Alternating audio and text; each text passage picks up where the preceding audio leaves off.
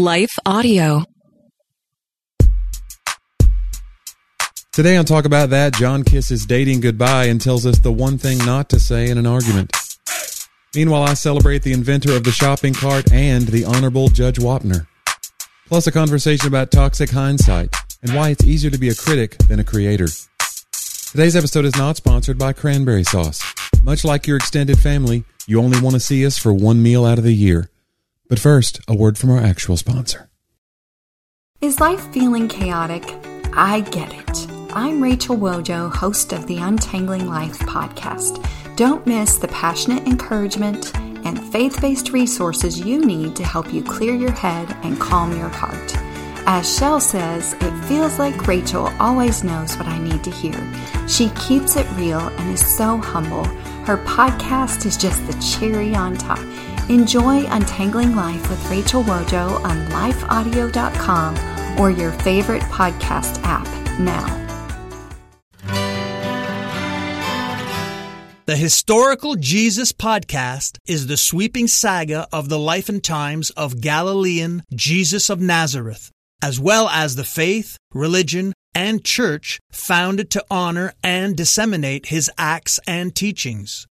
Join me, Mark Vinette, on this fascinating journey through time, exploring the many great works of Christian theology, literature, architecture, music, and art inspired by the words and deeds of Jesus Christ.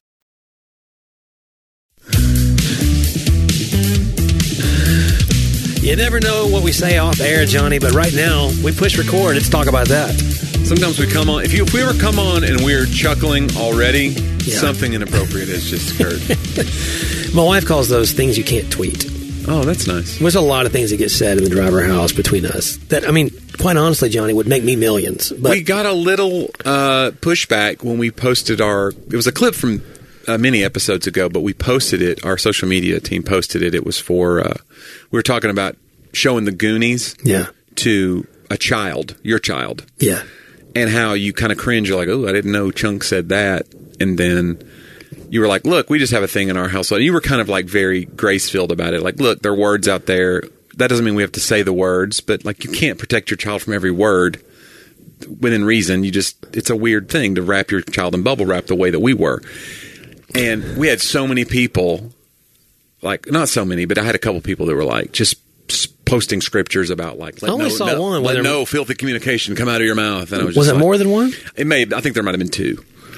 But I mean, That to feels me, like to lot. me, that's an onslaught of, that's an onslaught of online. so many people. I was like, really? But you just don't know, like, are there people who th- saw that and were like, oh, well, if we let this stand, we have to. That means that we're giving people permission to be their worst selves and just curse a blue streak. So I have to stand up for truth here. And they feel like they have to post a scripture Yeah. because they're they're misinterpreting what we were even saying, honestly. Well, and that's the danger of a clip, yeah. right? Because you're getting 60 seconds, and, and they're usually doing it Because the, the point was that we were saying, like, we can't believe that this past muster was this bad, right? as a kids movie. These kids have the foulest mouths, and it makes us laugh now that we're like, we got to feel like we got to cover, you got to cover Sadie's ears a little bit, or at least give it context. Of like Sadie, just because you know mouth says this doesn't mean you have to say it or whatever. But yeah. uh, all that said, it's just interesting to me, like that the default position is just to be like offended or whatever. And I know that gets oversaid, and it's you have a right to be offended. I just also have a right to say I'm not changing for you. you know, I don't know. I, I, I, you know, I added a new description to my Instagram profile that basically says, um, very few quality conversations actually happen here. So if you want to really hear uh, important views or on important things, go listen to my podcast. yeah. And I, somebody else um, did the same. There's another podcast I listened to, and, and they were talking about that. And they talk about politics a lot and other things. And they were like, "Look, we're not going to. You can't win. Yeah. just putting out clips or putting out little posts and, and trying to do it all. And so, for me, I mean, what I like about what we do here is at least we talk for 45 minutes to an hour about it. And right. you know, Well, we want sound bites, and that's because we have a short attention span. So we want like get to the point. Like don't bore us, get to the chorus was what Tom Petty uh, used to famously say. Don't bore us, get to the chorus. That's great. And he had these great hooks in his songs. But we're but being so soundbite oriented as a generation and a couple of generations now, has given us the fruit of what we have, which is we have all these pithy things that sometimes have no substance. You can run an entire candidacy on it, some would say, just Right. by being the most catchy person. And so, but also, it's made us, yeah, we lack context. Or we like taking things out of context. That's one of the reasons we're so offended is we can take something out of context and be like, gotcha. Right. You know. Yeah, it's a real bomb drop kind of thing. It's a it's a boom roasted. Mm-hmm. And that's not to say if you listen to the whole hour that you wouldn't be like, no, that's how he really feels. Like sometimes you might be right about me. Yeah. That no, my view does does differ from your view on things like foul language or whatever. Even though I'm a clean comic, I may have a different, more progressive view on language and culture than you might have. And guess what? That's okay. right. It doesn't mean like one of us is going to heaven and one isn't. Well, I always feel like that that the place of correction. John, I'm going to heaven. Please tell me I'm going to heaven. I feel like that correction can only be offered within an invitational relationship. That's something I forget I was talking to about that. One of our guys on staff. I was like, "Look, here's the thing: you don't get to correct where you're uninvited. Okay. As if, if you want it to work, Yeah. you can go do it. Right. Um, I mean, look, writing about racism or other things, you know, we try to write Reggie and I out of a, out of a place of this was about our conversations with each other, and we're letting everybody else in. You know, if you want to come in, but the bottom line is the number one rule in counseling, at least on on my end, from like a Christian counseling place, is like I, I don't. In fact, if I'm going to say something that's difficult to hear, I will usually say, "Hey, is it okay if I give you some observations?" Like I always ask permission. yeah.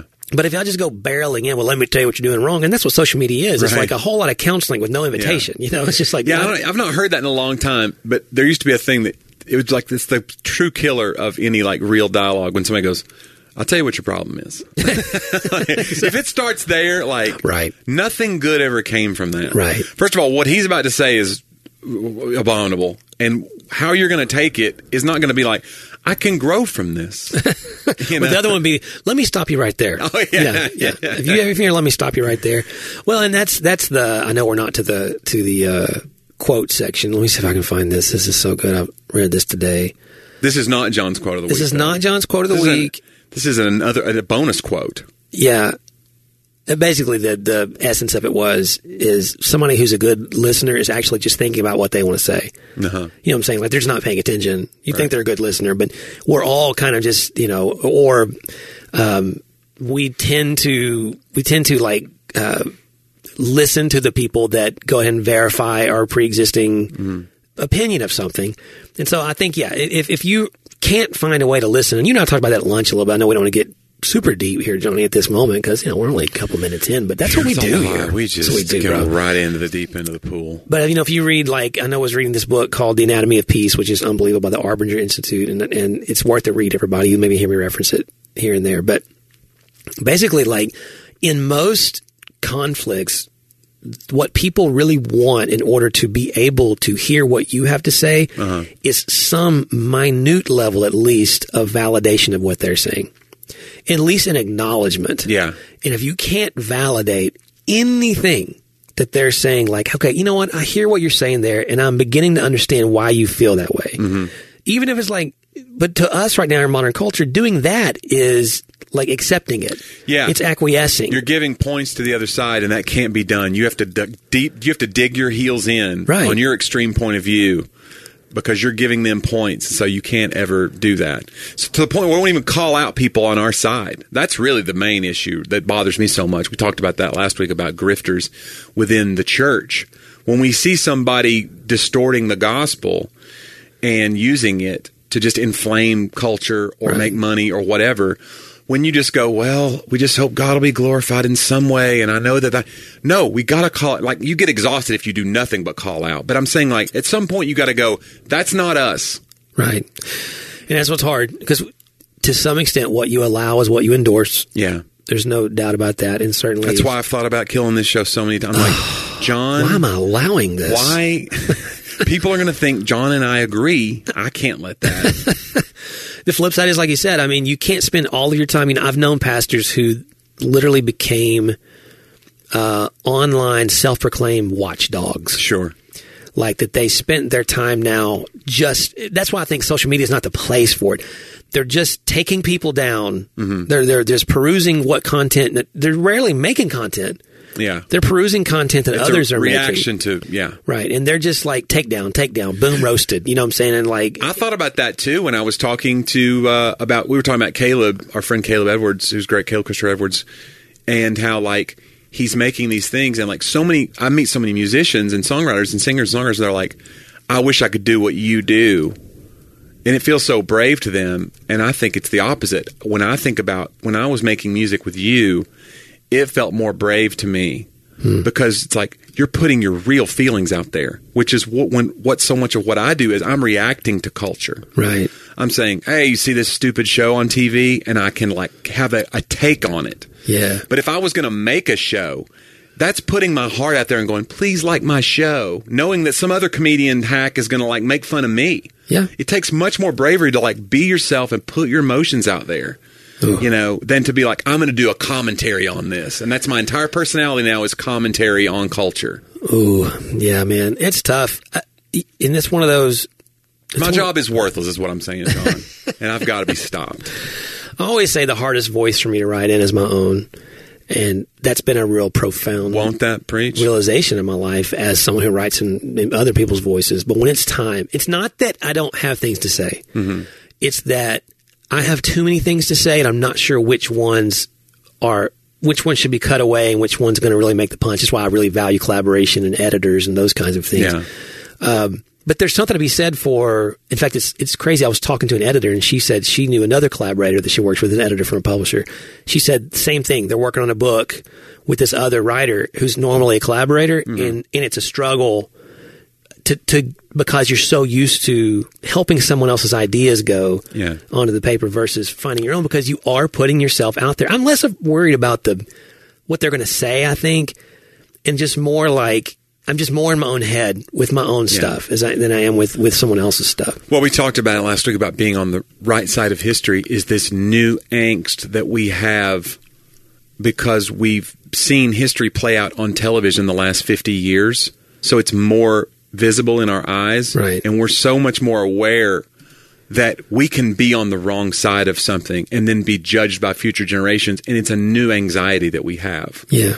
So yeah, having a hot take on something, you may be like, "Well, I sold hundred thousand books," and then be like, "Yeah, that was garbage." Well, you know, You there know. was a, a t- there's a great example of that um, in the late '90s, early 2000s. I forget the exact year, but there was a book called "I Kissed Dating Goodbye" Yeah. by Josh Harris, and I mean, it was a sensation. Now, I remember reading it and throwing it against the wall because Right. it was it was so frustrating for me. Yeah.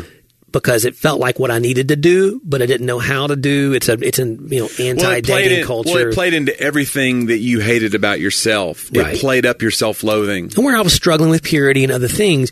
And I think his his Yeah. heart was right, and I think that the message was, it, like you said, there was a moment in time it was received very strongly because it was reactionary to Yeah.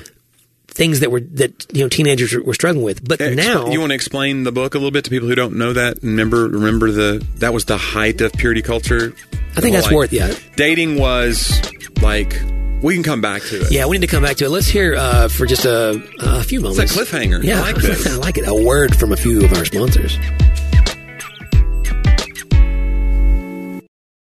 Need more of God's power in your life? I'm Christina Patterson, host of the Teach Us to Pray podcast, providing practical tips on how to grow your faith through prayer. Subscribe at lifeaudio.com. So yeah, I kissed dating goodbye um, was basically an anti cultural or conventional dating. Mm-hmm. It's basically saying that the ways of God are not aligned with the ways of the modern way Like of serial dating. dating. Right. You just, Just go out with dating until you find a mate. Yeah. So you only you should only date somebody if they're marriage material Right. and if you're moving towards marriage, basically. So, So it's like a courting. every f- frivolous date that you have takes something out of you a Right. little bit. Like you're giving away a piece of yourself. It felt like. And again, there's some validity to the, to the idea that, especially on a purity, you know, line, or, or specifically on giving your heart so fully to the point that you're not recognizing what season of life you're in. Right, and now we have the other pendulum swing where it's Tinder and it's every. It's almost like we don't revere uh, dating relationships enough. It's just a it's just a whatever. It's just a Yeah. hookup hookup culture. Exactly. And, and I think that's what he was trying to speak against. And I feel bad for the guy. You know, he went on to be a pastor Mm-hmm. and now he has renounced the book. Right. Because he felt like it did more damage And renounced good. Christianity. and he is he has renounced faith in the manner that he wants. I've Yeah. listened to interviews with him in the manner that he once promoted it. That right now I consider himself a person who is not on board for where faith is at the moment. But he didn't like. You could tell he was still in a, almost like he was back to being a seeker, or po- probably in his life was a seeker for the first time. Yeah. in his life. But I think that you go, it's easy to go, well, yeah, but then he shouldn't have written that book. And, you know, if you read Jesus and John Wayne, which I think is a great read, those kinds of things are referenced in there. And, and, mm. and I'm not saying how in the world we can find a way to go, the guy, I think was pretty, you know, pure hearted at the moment for what he was trying to do. Well, and you probably had a lot of publishers along the way who were super conservative and thought this guy is young and he's saying the things in the youth language in a way that, w- but he's promoting a very old idea. In other words, we're scared to death of our kids dating. Right. Here's this young guy that's saying like we need to get back to like a biblical mindset, and this is what that looks like Exactly. And so they they threw money at him. Well, yeah, So they- then you got to then you're dealing with that of like you know I'm getting all these offers, I'm getting these advances. And it certainly, yeah, it certainly spoke the language of what they were needing, and I think a language that they needed to hear. That's what's hard. Everything is in political science. Like we think of everything, we we love throwing the word fascist right now or socialist, right? Right. Um, but there, I remember a professor teaching about the differences between radicalism and reactionaryism. Okay. And fascism would be considered reactionaryism. And it's funny because fascism, if you think of Nazi Germany, or whatever, is based upon you reacting to a villain. Or Yeah. you reacting specifically, Germany is reacting to the, the armistice that ended World War One. That felt like that they were poorly treated over the course of those that time. And World War Two is really an extension of World War One because they they just felt like they were really really um, punished to an nth degree for the First World War. And so when the depression hits globally, then Hitler is able to really kind of you know play upon the fears of the people, and some of those things were real. That the German people had, had gone through a lot of hardship because of a war that happened to their generation, you know, twenty years before or so, and so like but it, it it's one of those it's it's not about us doing something new it's about us reacting to something old or someone that's mistreated you Yeah. or is a threat to mistreat you again because they've proven themselves to, to be as such Yeah. and- But then socialism, on the other side, I mean, they do the same thing. They create enemies, uh, they create somebody to be afraid of, but it's more about progressive. Like, hey, you're not getting what you deserve. And so therefore, if we, if we move forward, a radical shift forward, a progressive shift forward, we can all get what we want. Right. Right. So, but it's, it's less about, they both have fear mongering in it, but I just think, you know, Christian culture, it's easy for us to look back and, and, and I'm, I'm not defending it, but I think there has to be some nuance to go, well, hey, we didn't have all the knowledge necessarily that, that we had then. And, and again, I'm really struggling saying this because I struggle to feel like I'm, I'm, I'm letting bad things that shouldn't be connected to the church or to Christ off the hook. Yeah. And that's not what I mean. Like, surely there has to be a way in between to go, hey, for that moment in time, that made sense to them. But For it- the light that we had, yeah, there it is. It's hard to give grace to something like that because you go like, yeah, even when you look back at the Falwell days and all the stuff, the moral majority, the stuff that I think is super regrettable and gave us the moment that we're in now in Christian evangelicalism, mm-hmm. American evangelicalism, that this moment is a comeuppance for those moments Right. where we took the reins of po- political power and we started kind of throwing our weight around the room and now we're getting this like this voting block that you can't get elected without us and we're in the pocket of the far right no matter what the morality of the candidate is it's a it's a moment that a lot of Christians are struggling with and they have they feel a strange pull they feel a lot of tension there and I'm among those people but uh, even then it's hard for me to just be like this was a calculated evil moment I think it's hard it's hard to give those folks grace but it it is what it is it, it just you know who knows what they were really grasping at maybe a lot of those people thought they were doing the right thing at the time Well, and I know Billy Graham and Jesus and John Wayne has talked about and and I think she even gives a little bit of grace is a strong word, but some context. Yeah. that I think for Billy Graham, it made sense to him where he was that. Wow, think of how many more people we could reach. How much better the country would be if Christians were civically mm-hmm. empowered Yeah. right?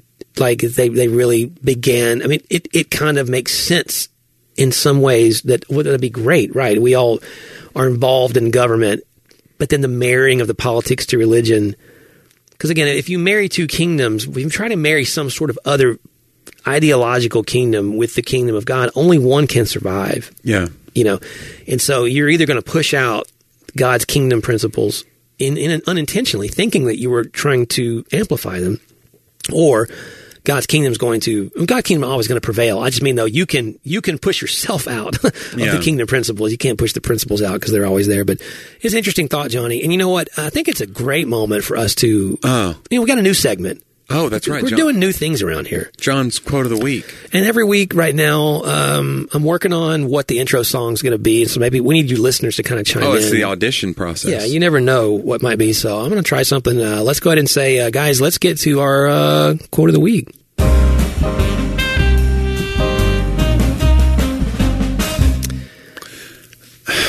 Uh, that did nothing.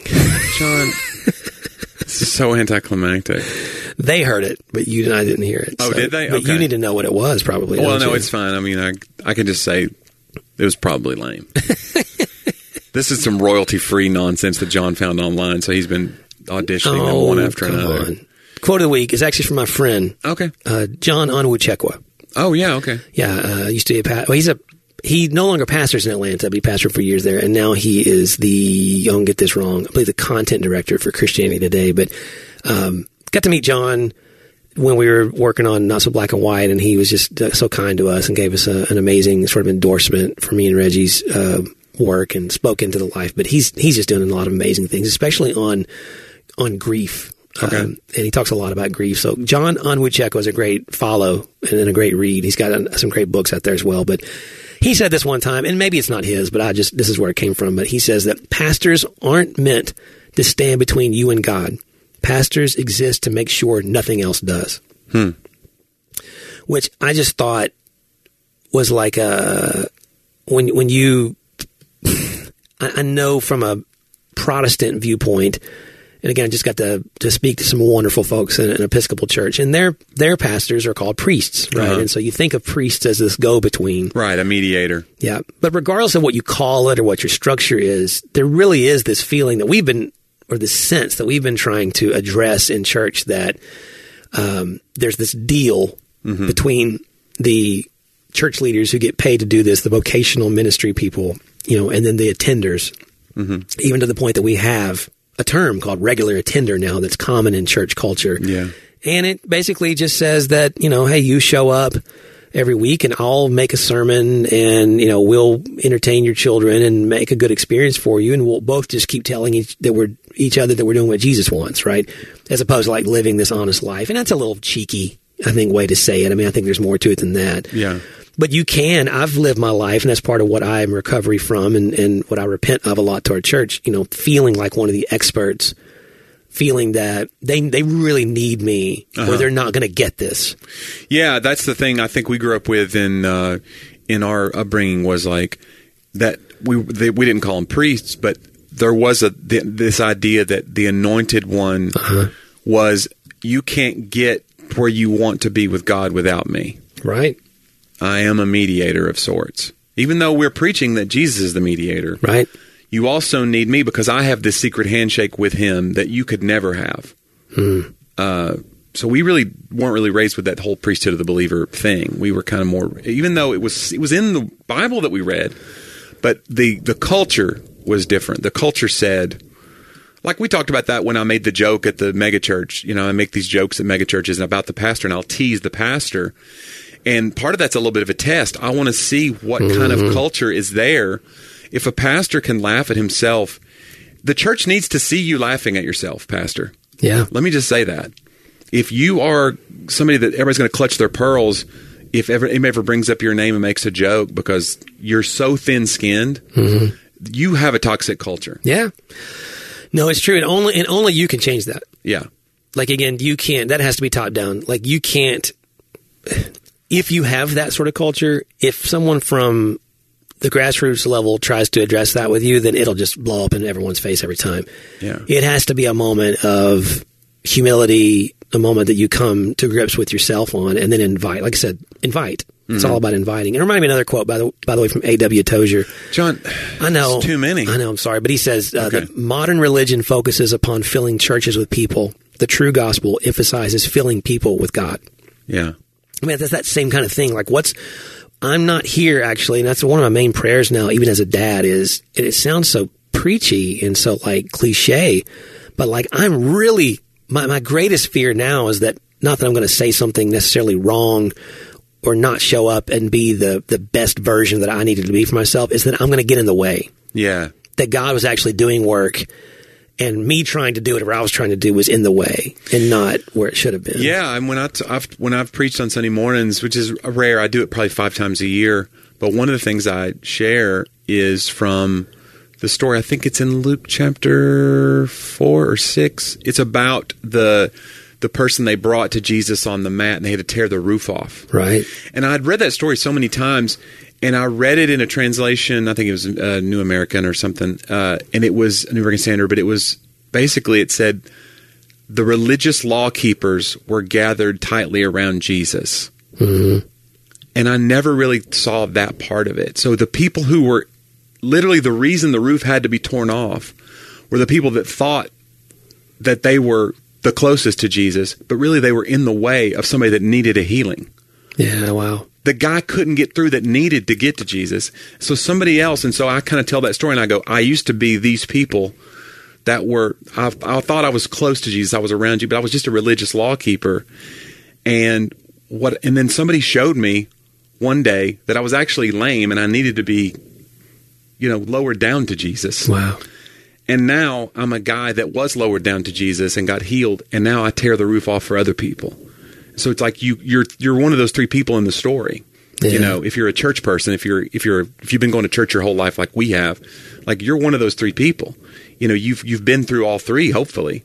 And uh, so I don't know. I think there's something to that. Like we we forget who we are in the story sometimes. That's good stuff. How much is it going to cost to get you in here to preach that?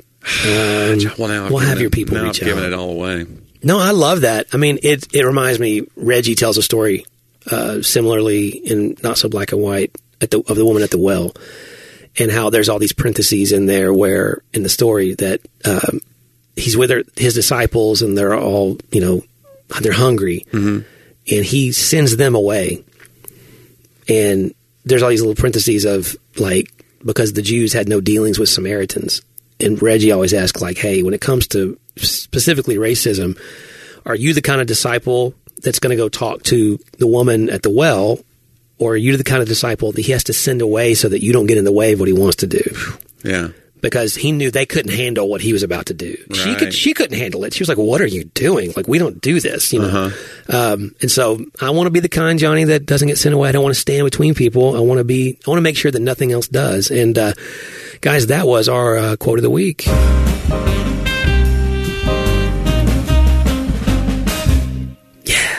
Well, you heard it. You heard it that time. Yeah, little hi hats on it, little jazz, smooth jazz from Smooth jazz. John. Let's end the show like we always do with Yeah. our this week in history. We call it "Talk About Then."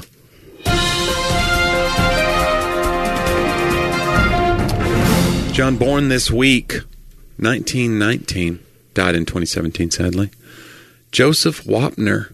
Do you know Oh, who Judge Joseph, Wapner. Judge Wapner, American judge, TV personality.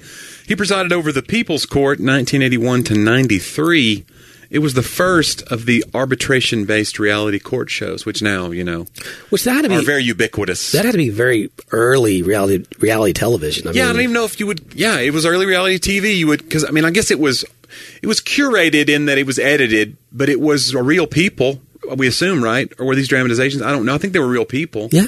So they'd come on and they'd go, look, this is small claims. It, it wasn't like thousands and thousands of dollars Right. usually, but it was like, hey, this guy broke my whatever swing set. and uh, he- you know the HOA got involved, and we're mad, and but we're going to let Judge Wapner decide it on TV. Wow. My favorite part of the People's Court is the guy at the end who I remember his name, John. No way. His name was Doug Llewellyn. Doug Llewellyn is the guy who interviewed the people at the end, and he would go like, "Our court is now in session," and he would kick to Judge Wapner. yeah. And then at the end, he'd be like, "What do you think?" And then the guy who lost would just be so. It was like one of the first things of like the players in the NFL have a contract; they get millions of dollars, but when you lose the game, you have to go answer to the press, uh-huh. And you just have to bite your teeth and you know bite your tongue and do it. Because you know you're at your moment of greatest like disappointment and, And they go, "Why? Why do you think you did that? That fumble? How did you feel right before you fumbled?" And the, like some guy that couldn't run the length of the football field is asking like, you, but right? like, here's a guy who had to pay eighty bucks for a broken swing set, and he has to Doug Llewellyn's smug face with a microphone, getting in there and be like, "What do you think about the judges?" And you got to do it. and I wonder what they made. Like, I'd love to research it more. Like, what did you make? You have to. They had to pay you for going on TV, or was it just like literally like, um, I think I'm going to be famous if I go on? I imagine what you got was no court costs. oh, that's probably true. You know what I'm saying? So you probably were saving money, get to handle it, so, and, and now this Then, is like, how, you're the guy that. Ugh. yeah, but It's just know, weird. And they'd always give the, the the case some cheeky name. You know, Right. this is the case of the I wish you had a cheeky swing something. low, sweet chariot, or whatever. it was the broken swing set. and a broken chariot. So, I've seen it. I've seen it just the I've once. seen it a hundred times. John, this one from uh, history. Uh, it's another famous, infamous Dan Quayle quote. We've had a few of these on Yeah. the show. Uh, he was known for his verbal gaffes, which in the old days were kind of killers politically. They're like, this guy's in office, what a dummy. Now it's like, we don't care at all. No. We can people say the craziest stuff Yeah. and they get away with it. It's it's kind of it's fa- Dan Quayle must be somewhere going seriously. I spelled potato wrong. I was done. Meanwhile, this guy's like dropping f bombs in a city council meeting. He's Right. just like full steam ahead to his presidential candidacy.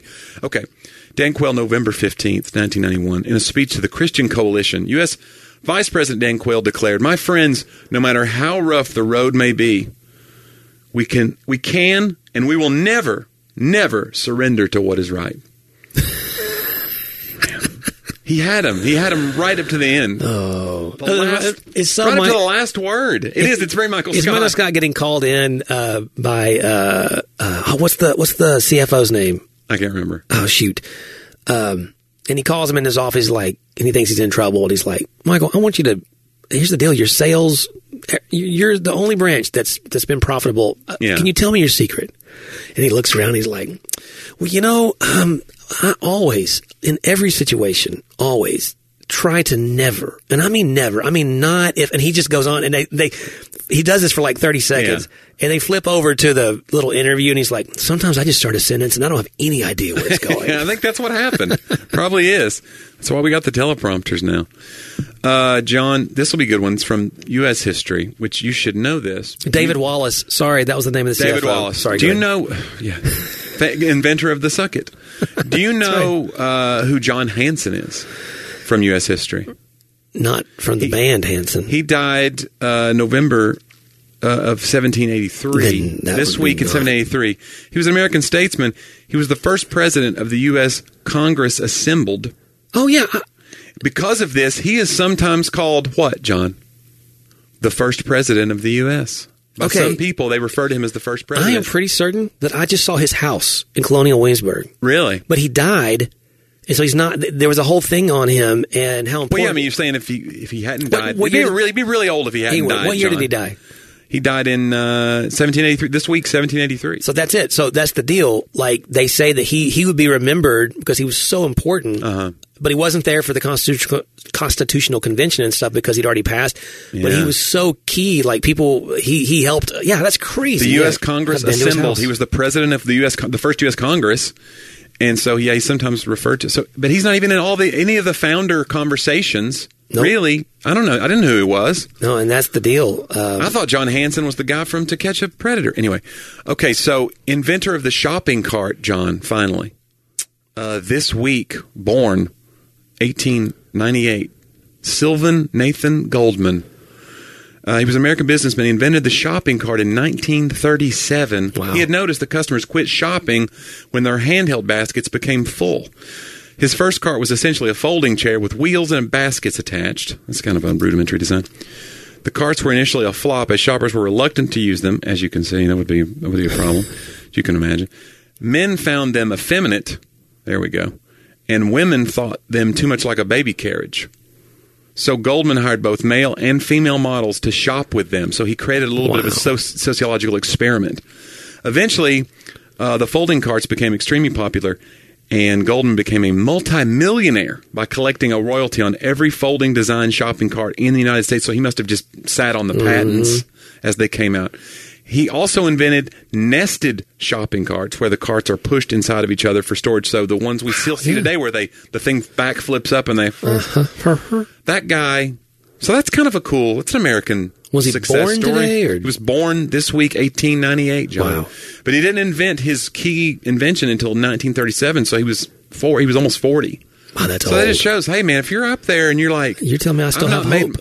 well, not you. You're Oh, okay. mid 40s. Yeah, you're right. You should have figured Should it have already done now. something by now. Yeah, you Yeah. need to pull it together.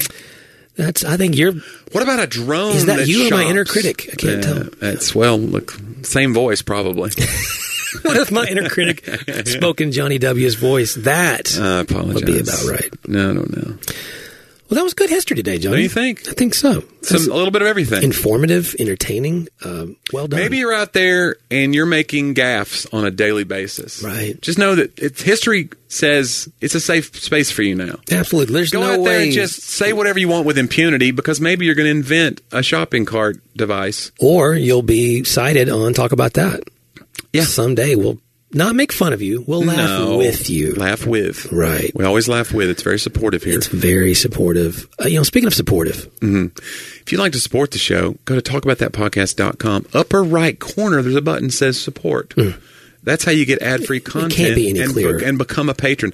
Lower right is where you can send us a little note. If you want to uh, know more about us, if you want to send us a note of encouragement, uh, just a diatribe or some kind of a manifesto Oh. against the show, uh, you can send that there as well. yeah, We'd love to read those on the air.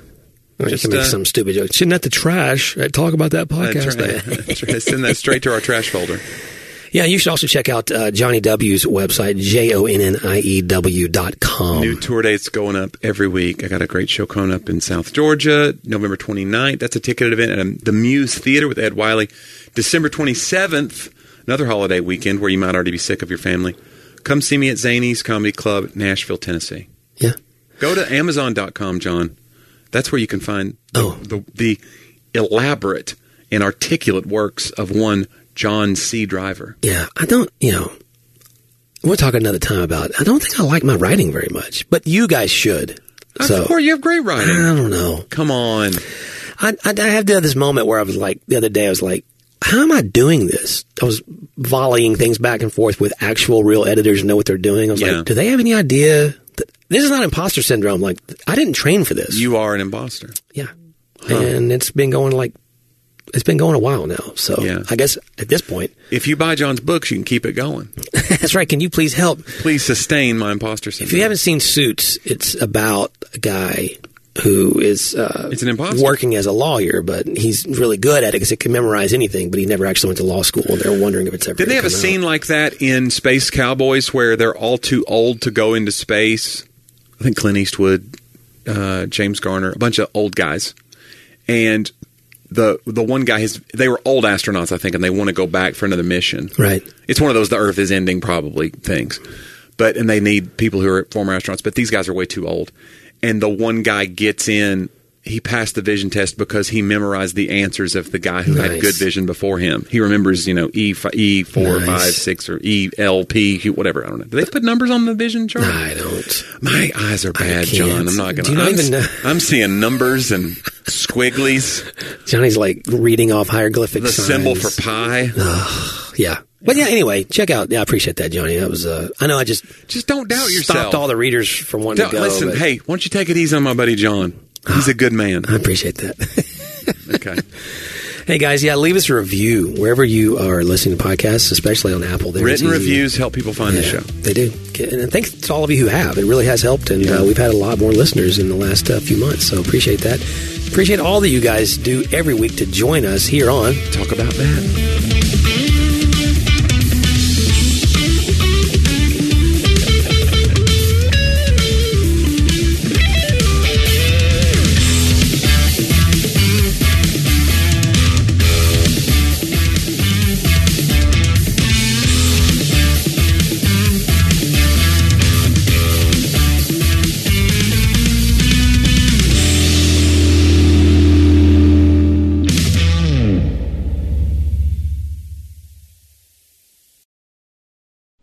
Wants to change the world. Capitol Ministries is doing just that, one heart at a time by creating disciples of Jesus Christ among political leaders in the U.S. and foreign nations. For more than 25 years, founder Ralph Drollinger has written Bible studies specifically for public servants. Study along with us and learn what the Bible says about capitalism, communism, abortion, same sex marriage, and other contemporary issues. Subscribe and follow us at lifeaudio.com or search Capitol Ministries on your favorite podcast platform.